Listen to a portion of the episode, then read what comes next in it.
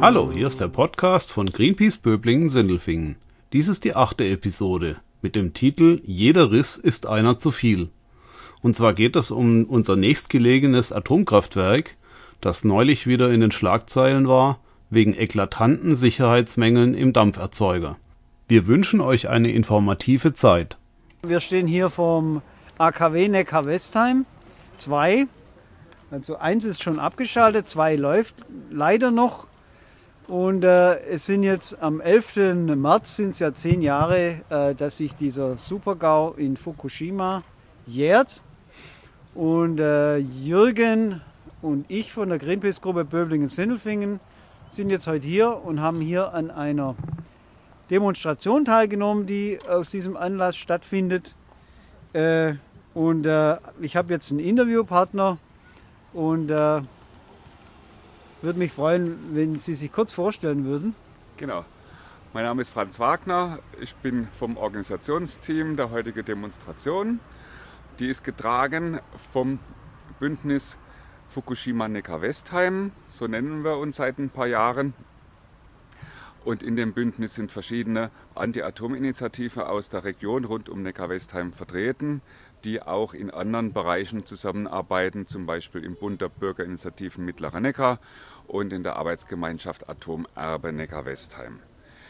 Die Demonstration hatte eine lange Vorgeschichte, insoweit als der Bund der Bürgerinitiativen Mittlerer Neckar schon 1977 gegründet wurde also in der Zeit, als das, der, äh, der Block 1 vom AKW Neckar-Westheim noch ganz neu war.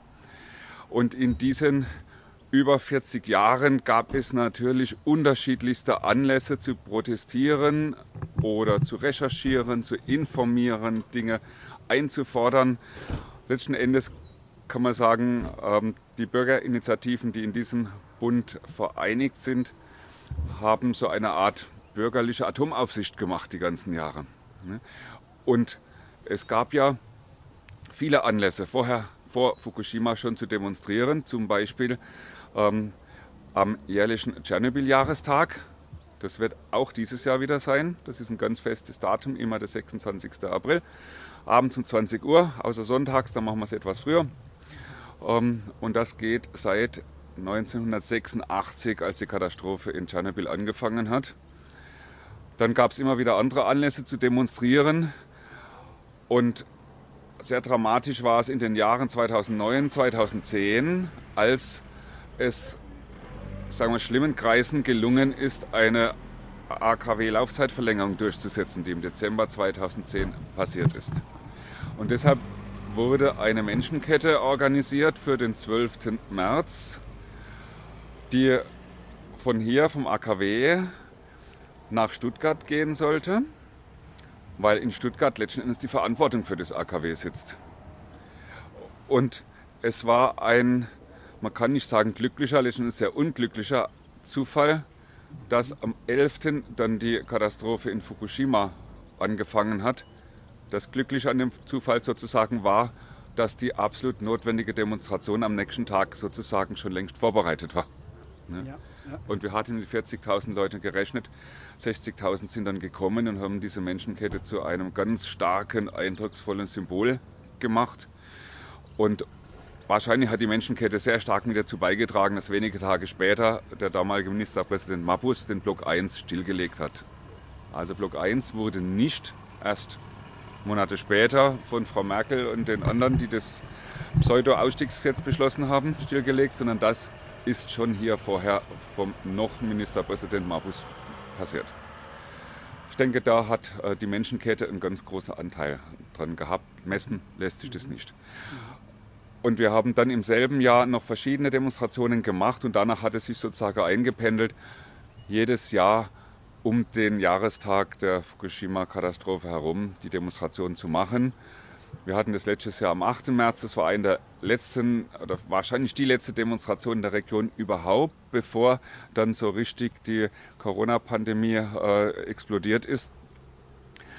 Und wir haben uns sehr viel den Kopf zerbrochen, ob wir das dieses Jahr unter Pandemiebedingungen tun können. und haben abgewogen und sind zu dem Ergebnis gekommen, wenn wir gute Sicherheitsmaßnahmen machen, und es ist uns auch heute wirklich gelungen, dann können wir es verantworten.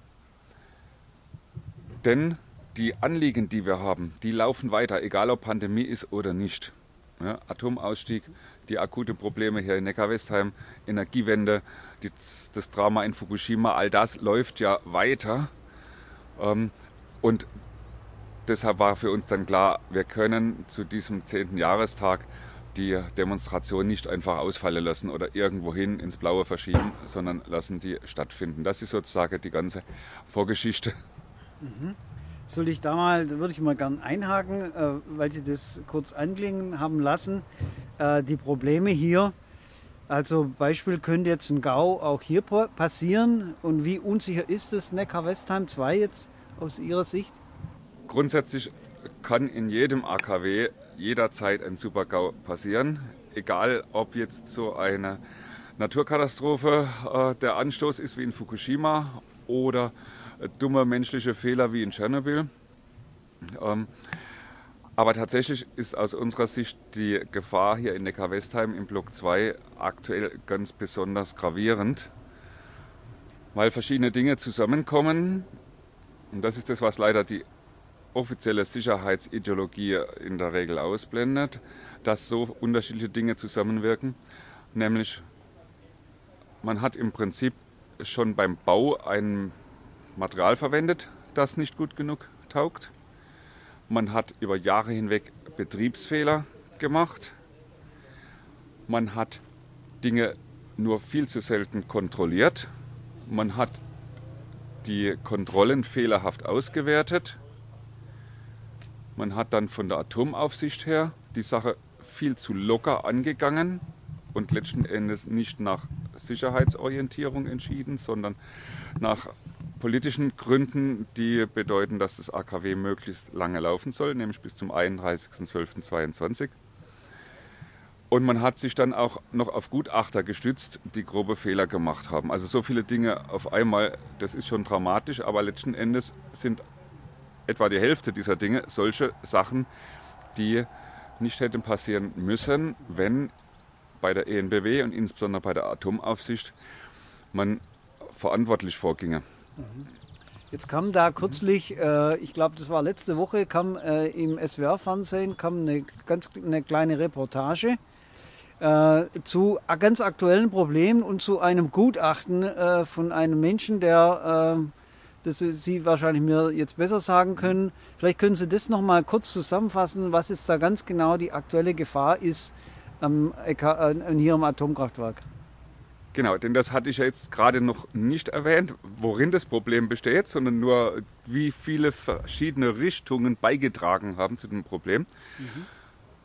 Das Kernproblem ist, dass die Heizrohre in den Dampferzeugern korrodieren in einem Maß und vor allem in einer Art, wie es nicht sein dürfte.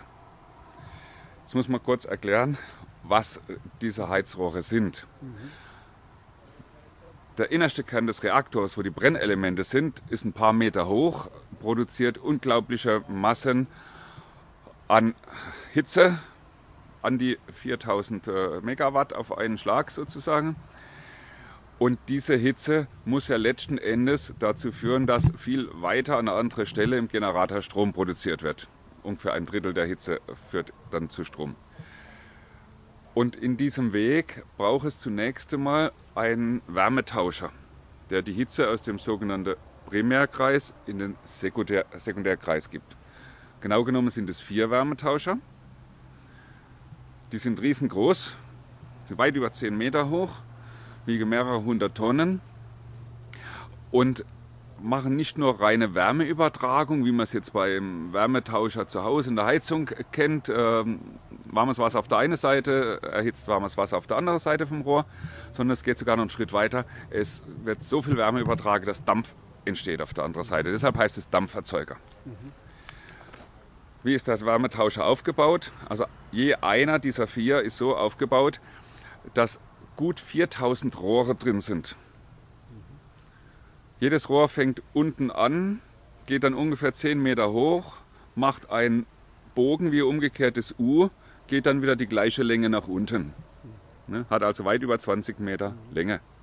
Da fließt das heiße Wasser aus dem Primärkreis durch, also verteilt eben auf die über 4000 Rohre pro Dampferzeuger. Primärkreislauf heißt, da ist innen radioaktives Wasser. Genau, da ist radioaktives Wasser drin mit einem, einer Temperatur von, ich glaube, um die 280 Grad. Normalerweise kocht Wasser bei 100 Grad, also es braucht einen entsprechend hohen Druck. Der ist irgendwo Größenordnung 160 Bar. Ne? Mit dieser Temperatur und diesem Druck wird das Wasser da durchgepumpt und heizt dann eben auf der Außenseite dieser 4000 Rohre das Wasser des Sekundärkreises, das kaum radioaktiv sein soll, auf und zwar so stark, dass es verdampft. Und da ist dann ein Druckunterschied zwischen dem Rohrinneren und dem Rohräußeren von knapp 65 Bar im Normalzustand. Immer wenn irgendwas geändert wird, hochfahren, runterfahren, Störfall, sonst irgendwas, kann die Druckdifferenz auch größer sein. Kann auch sein, grundsätzlich, das ist dann die schwierige Aufgabe der Bedienmannschaft, dass irgendwann mal an einer Stelle der Druck so weit absinkt, dass bei der entsprechenden Temperatur Dampf dort entsteht, wo keiner sein dürfte. Und dann kann natürlich irgendwas zerreißen. Also 65 Bar, das ist ja ein ganz enormer Druck, wenn man sich das vorstellt. Wenn man am Kompressor zum Beispiel irgendwas macht, dann hat man ja meistens nicht mehr wie 10 Bar. Am Reifen pumpt man auf mit zweieinhalb Bar. Also Genau, das, Das ist, ist ein extrem. Ja? Ähm, ganz extremer Druck. Und das ist ja auch nur die Druckdifferenz zwischen Rohrinnerer und Rohräußer. ja, Wie groß sind die Rohre, also wie, wie stark ist die Wand, wie dick ist das Rohr? Jedes Rohr hat 2,2 cm Durchmesser. Da guckt man seinen eigenen Daumen an, dann hat man ungefähr, wie dick so ein Rohr ist. Und natürlich soll möglichst viel Wasser durchfließen können mit wenig Widerstand, also ist die Rohrwand relativ dünn. Das sind 1,2 mm im Neuzustand. im Neuzustand. Und jetzt hat man festgestellt, das war 2018, dass ein Riss so tief ging an der tiefsten Stelle, dass nur noch 0,1 mm Wandstärke an dieser Stelle war. Übrig war. Ja. Und das bei 65 Bar Differenz. Da kommt dann schon eine Besonderheit ins Spiel. Wir sprechen von Rissen. Die ENBW und das Umweltministerium sprechen von Wanddickenschwächung. Das klingt erst einmal banal. Was ist die Wanddickenschwächung? Ja? Ähm, dazu muss man aber vor allem sagen, und das macht die Sache hier so problematisch, eigentlich ging man davon aus, dass dieser Stahl hier gar keine Korrosion haben darf. Dann haben wir gesagt, wenn, dann darf es sogenannter Lochfraß sein, einzelne kleine Löchlein. Das ist, wächst dann ganz langsam, das ist kontrollierbar, das kriegt man irgendwann bei der fünfjährigen Kontrolle mit. Dann hat man sich allerhöchstens noch vorstellen können, wenn Risse auftauchen, dann sind es vielleicht Längsrisse. Längsrisse an einem Rohr kann man sich vorstellen, das kann irgendwann einmal vielleicht tatsächlich aufplatzen, aber es reißt nicht ab. Ne? Und es ist damit ein Vorgang, der weniger Dramatik hat. Was man ausgeschlossen hatte, ist, dass Risse auftreten können, die in der Umlaufrichtung sind. Und die längsten waren sogar fast komplett drumherum. Also von 69 mm Umfang, 67 mm Risslänge. Ähm, Und das ist das Neue. Das hat es offiziell nicht geben dürfen bei diesem Stahl. Ja? Und es ist aber entdeckt worden. Und zwar 2018 hat man 100 solche Stellen entdeckt. Ähm, teilweise auch mehrere an einem Rohr, aber so grob über den Daumen kann man sagen, ungefähr 100 Rohre mit ungefähr 100 solchen Rissen. Man hatte 2018 ein bisschen gründlicher geschaut als vorher, weil man 2017 schon solche Lochkorrosion entdeckt hatte. Und das haben wir auch nicht so dramatisch genommen, aber als ich 2018 dann die Meldung vom Umweltministerium gelesen habe, in der sie sehr versteckt formuliert haben, dass es solche umlaufenden Risse sind, dann war mir ziemlich schnell klar, da ist was Gravierendes. Und deshalb haben wir es weiterverfolgt und immer wieder ähm, Informationen eingefordert, immer wieder darauf hingewiesen, wie könnt ihr euch denn sicher sein, dass das stabil genug ist, dass das auch ähm, wirklich die Betriebsdrucke aushält und vor allem auch so stabil ist, dass es sogar in einer unkontrollierten Störfallsituation noch stabil ist. Was wir heute wissen ist, da gibt es genaue Vorgaben im Prinzip.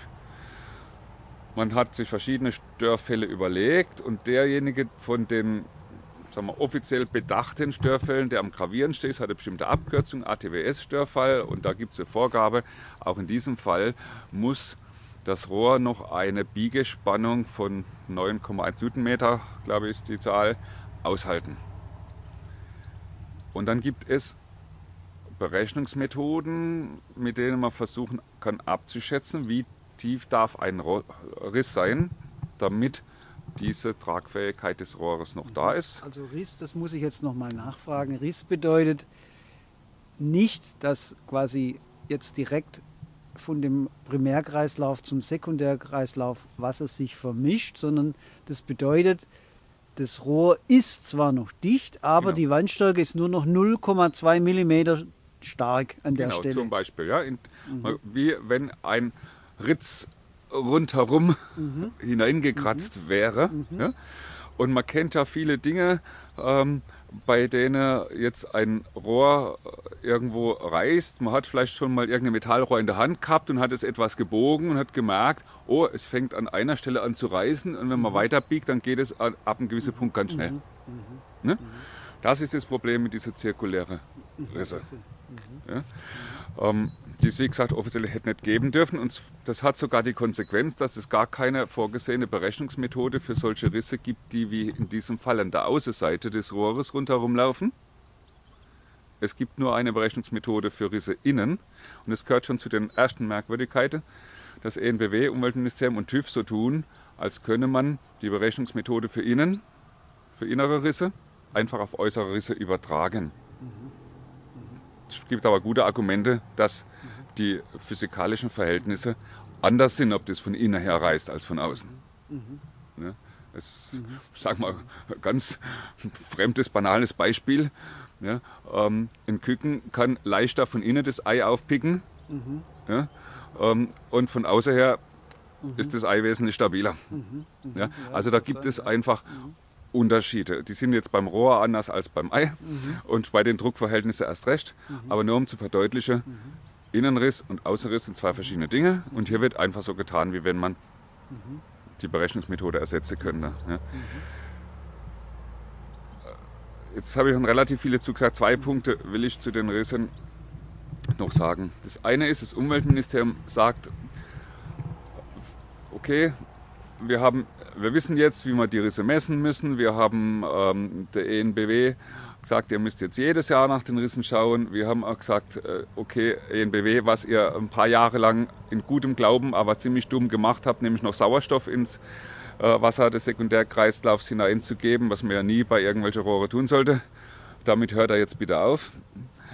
Ähm, und dann sagt das Umweltministerium, und das Ergebnis davon ist, dass ja von Jahr zu Jahr weniger neue Risse gefunden wurden. Und die, die man gefunden hat, die sind immer verstopft worden. Allerdings muss man sagen, in der Tat, gefunden hat man rückblickend 2018 200, 2019 100, 2020 7. Wenn man ehrlich ist, muss man aber sagen, die 200 von 2018, die wurden 2018 übersehen. Also die Hälfte der 200 man hat nur 100 gefunden. Mhm, ja. Und erst 2019 hat man festgestellt, mhm.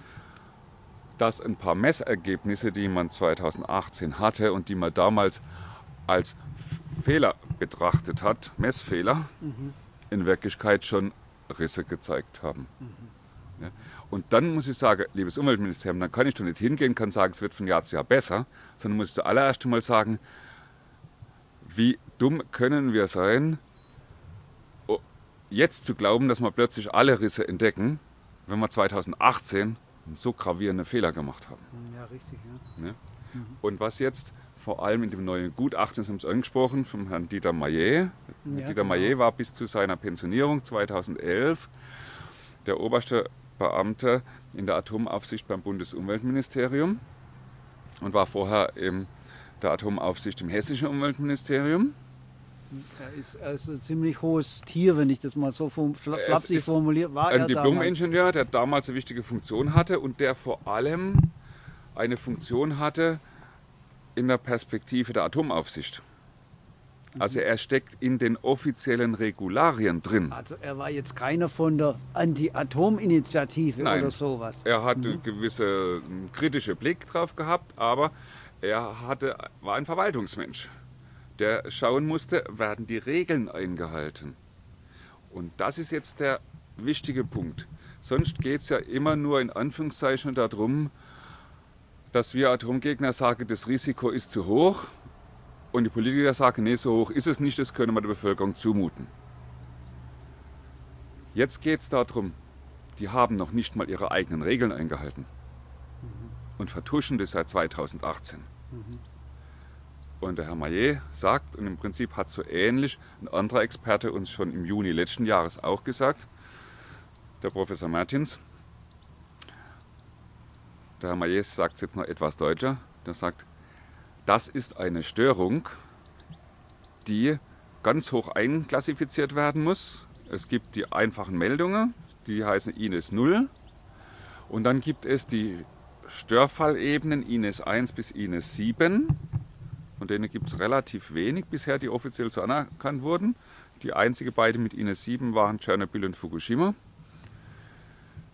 Und das, sagt der Herr Mayer, ist eine Störung der Stufe INES 2.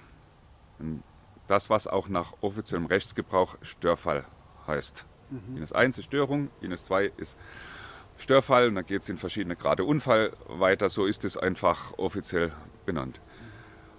Und er sagt, damit ist ein Zustand des AKWs erreicht, in dem es nicht betrieben werden darf. Beim Störfall muss es runtergefahren werden und es muss geguckt werden, wieder einen Zustand zu erreichen, der praktisch in der Qualität des Ausgangszustandes ist. Mhm.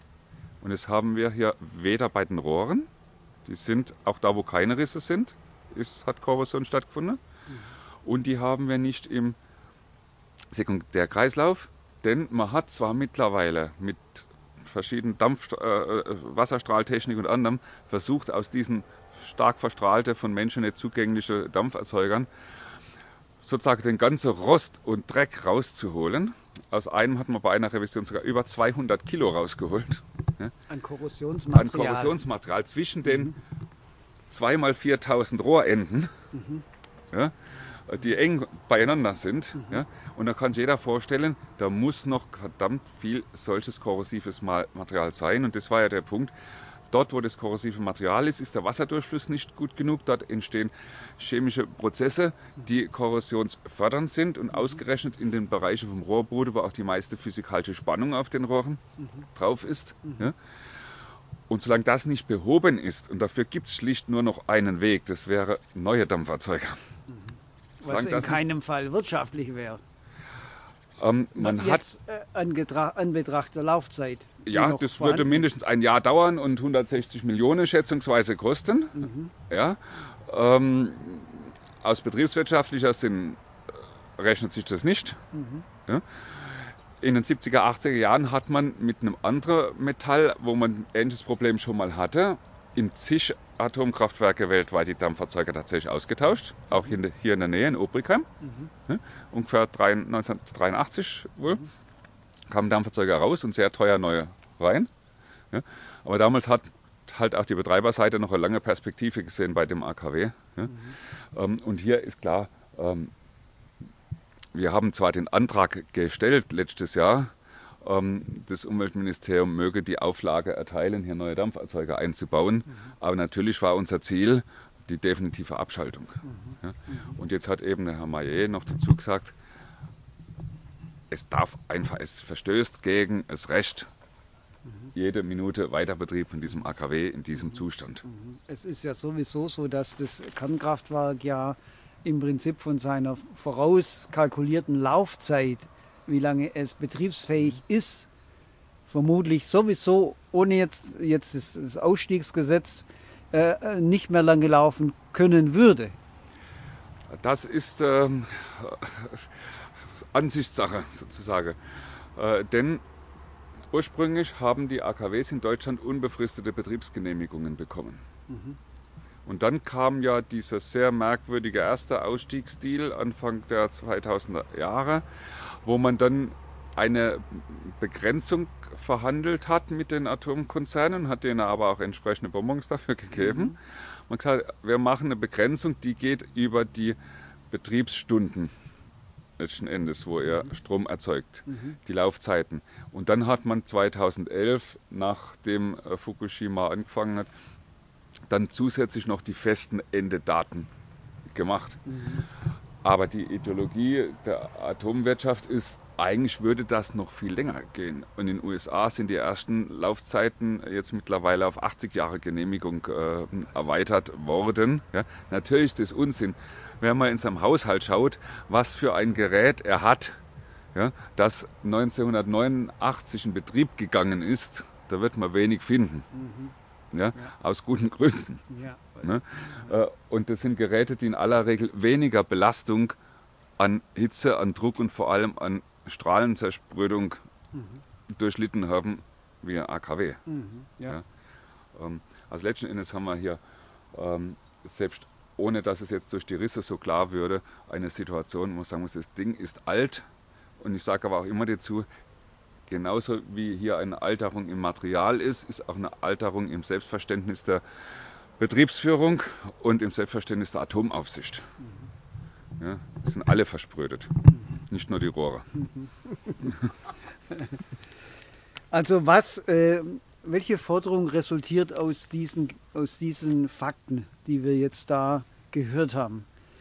Was muss getan werden aus Ihrer Sicht? Abschalten, und zwar jetzt.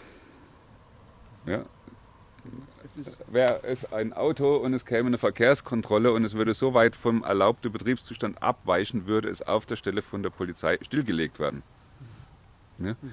Da gibt es keine Entschuldigung, kein Dulden. Ja? Und dabei ist ein Auto im Verhältnis wesentlich weniger gefährlich. Mhm. Ja? Also wir haben hier komplett versagende Atomaufsicht. Wir wissen, dass der Herr Kretschmann die Hand über das AKW hält, weil er aus taktischen Gründen nicht an dem Abschaltdatum 31. Dezember 2022 rühren will. Ne? Er duckt sich aber im Prinzip aus der Diskussion weitgehend weg. Und nachdem schon der Umweltminister hier komplett versagt, wäre eigentlich mein Wunsch, ich muss fast sagen, meine Vision, die sich vermutlich nicht erfüllen wird, dass der Herr Kretschmann noch vor der Wahl sagt, nee, hier jetzt muss endlich mal die Sicherheit an erster Stelle und auch in dem Fall überhaupt erstmal das Recht eingehalten werden. Und ich spreche als Ministerpräsident ein Machtwort, so wie es damals der Herr Mappus gemacht hat, sein Vorgänger von der CDU, mhm.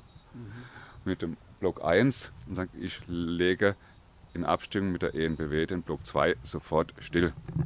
Ja. Mittlerweile glaube ich nicht, dass Herr Kretschmann es tun würde, aber es wäre sozusagen meine letzte Hoffnung. Ja, ja, ja ist verständliche Hoffnung, absolut. Ja, eine Frage, die mir noch wichtig war, äh, äh, man hört ja immer, Atomkraft sei CO2-frei. Äh, stimmt es eigentlich? Wie ist Ihre Sicht darauf?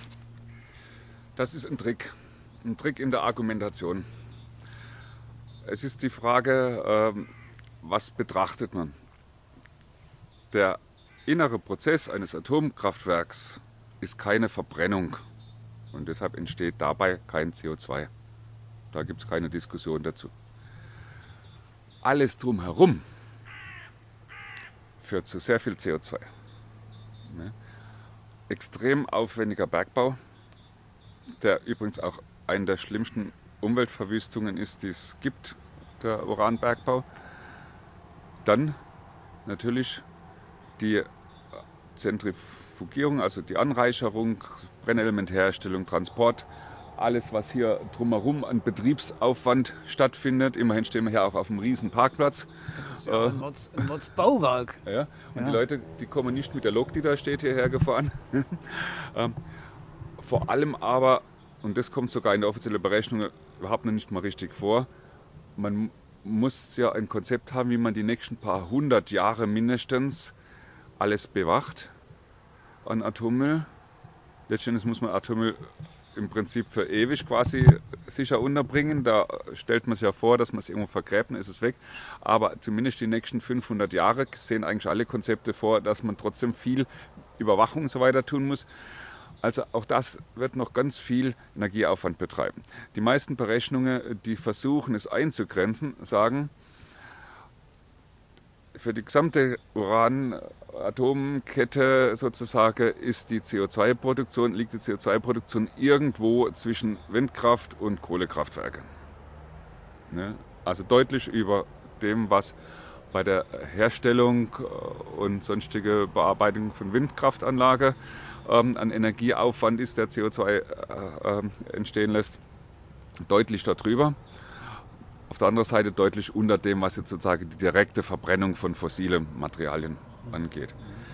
Viel entscheidender ist aber bei diesem Argument, was möchte ich für eine Energiewelt haben?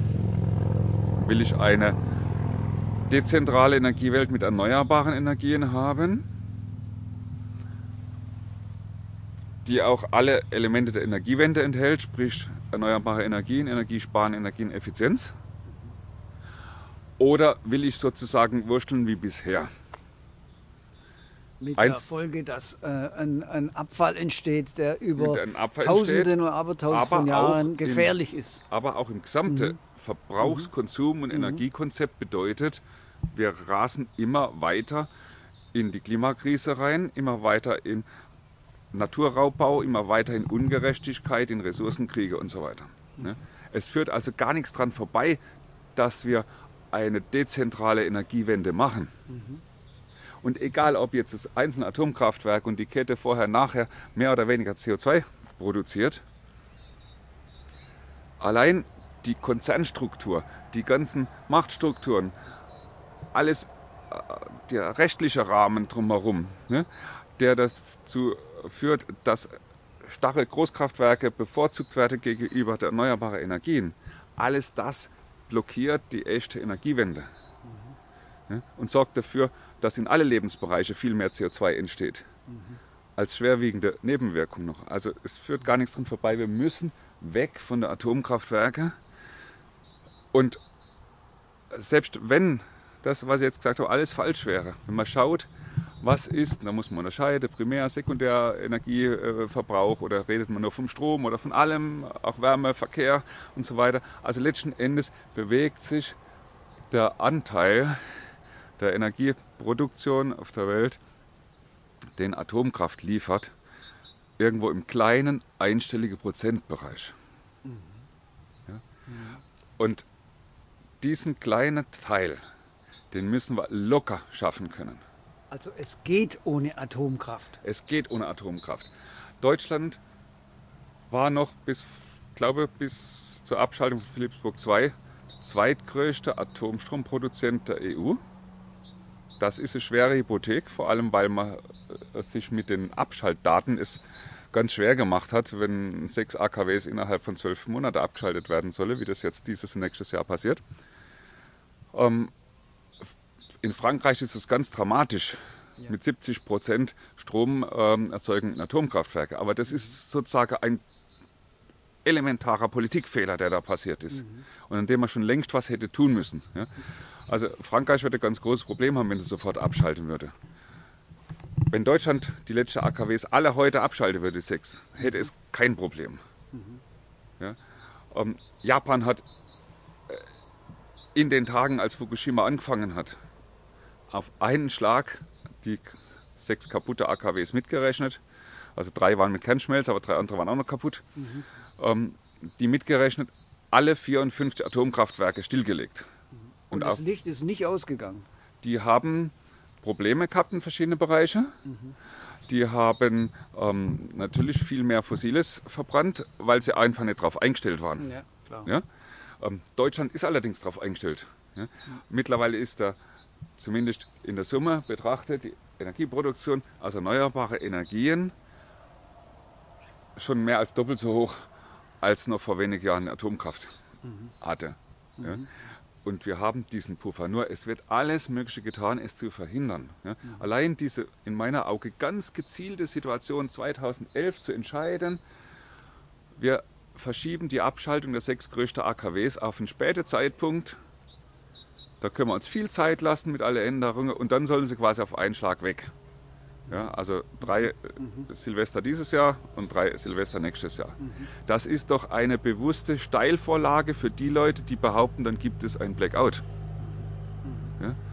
Und es mag schon sein, dass es ein paar Probleme in dem Moment gibt, einfach weil man erst gröbster Dummheit nicht genügend vorgesorgt hat, wie man das möglichst flüssig macht. Ja, Aber die Stromproduktion, die diese sechs AKWs machen, die ist schon lang erfüllt durch erneuerbare Energien.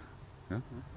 Man hätte vielleicht noch etwas mehr Speicher bauen müssen, aber das sind alles bewusste politische Fehlentscheidungen, die gelaufen sind. Und die muss man umkehren und die kann man umkehren. Okay. Ähm,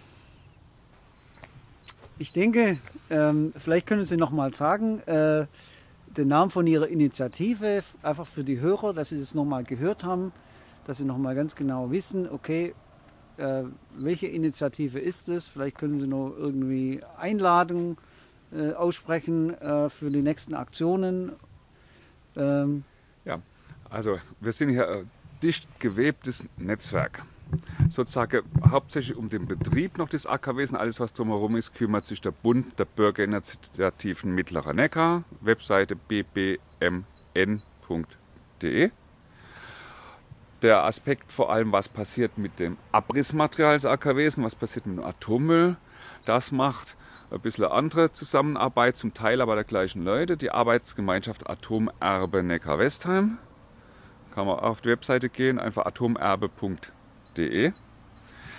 Und in beiden Vernetzungen arbeiten die lokale Bürgerinitiative aus Ludwigsburg, die BI Anti-Atom Ludwigsburg und das Aktionsbündnis Kasterwiderstand ähm, Neckar-Westheim und es arbeitet mit, da gehöre ich mit dazu auch nochmal persönlich, das Aktionsbündnis Energiewende Heilbronn. Ne? Ähm, wir haben auch jeweils äh, Webseiten, die man auch im Internet äh, findet und nächster Termin, der uns wichtig ist, ist insbesondere eben der 26. Mai, äh, Entschuldigung, 26. April, der Tschernobyl-Jahrestag, 20 Uhr hier ähm, vom AKW Neckar-Westheim, die Gedenkstunde. Ähm, und das Aktionsbündnis Kassewiderstand Neckar-Westheim, das man im Internet findet, das macht dieses Jahr noch mehrmals sogenannte Sonntagsspaziergänge. Ähm, alle ein bis zwei Monate, mal an einem Sonntag 14 Uhr. Ähm, oben vom Wanderparkplatz, schöne Aussicht aus, hier, runter ins AKW. Jedes Mal sehr informativ, auch weil man auf dem neuesten Stand gehalten wird. Gut, dann möchte ich mich nochmal ganz herzlich bedanken für das. Interview und ich wünsche weiterhin noch äh, erstens mal viel, viel Zuspruch an, bei den Initiativen und gute Teilnahme und dass wir sehr bald möglichst sofort zum Ziel kommen und das AKW endlich mal vom Netz geht. Ja, Dankeschön. Ich War danke ein schönes Ihnen. Gespräch. Weitere Informationen findet ihr unter böblingen-sindelfingen.greenpeace.de oder auf unserer deutschlandweiten Seite greenpeace.de. Tschüss und vielleicht bis zum nächsten Mal.